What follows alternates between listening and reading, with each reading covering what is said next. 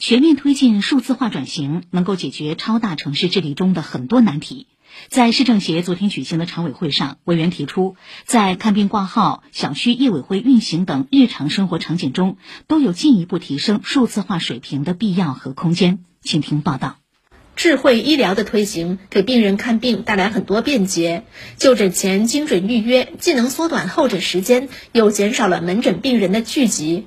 市政协常委、瑞金医院副院长郑明华在工作中发现，不同医疗机构提供不同的就医服务平台，患者需要下载不同的手机应用或关注不同的公众号，才能去不同的医院就诊。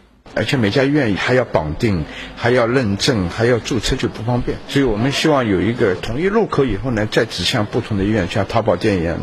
郑明华说，目前已经出现一些市场化运营的挂号平台，各家医院拿出一定数量的号源提供给这些平台，这也是一种一键挂号的模式。但是要防止可能出现的黄牛炒号等问题。因为这个号源是一个稀缺的嘛，就生怕人家拿了这个号源去加价做黄牛一样，所以这个也是一些问题要解决。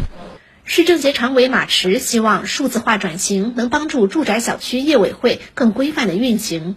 他说，上海全市已经成立了一万个业委会，成为社会生活毛细血管的一个个末端，但业委会日常操作不规范、不作为等问题也十分突出。去年，上海幺二三四五市民服务热线共收到市民反映业委会管理问题二点八万件，缺乏监管，业主参与程度低，导致个别牟利者有机可乘。他不是一个独立的法人，但是他又有独立的账号、独立的账户。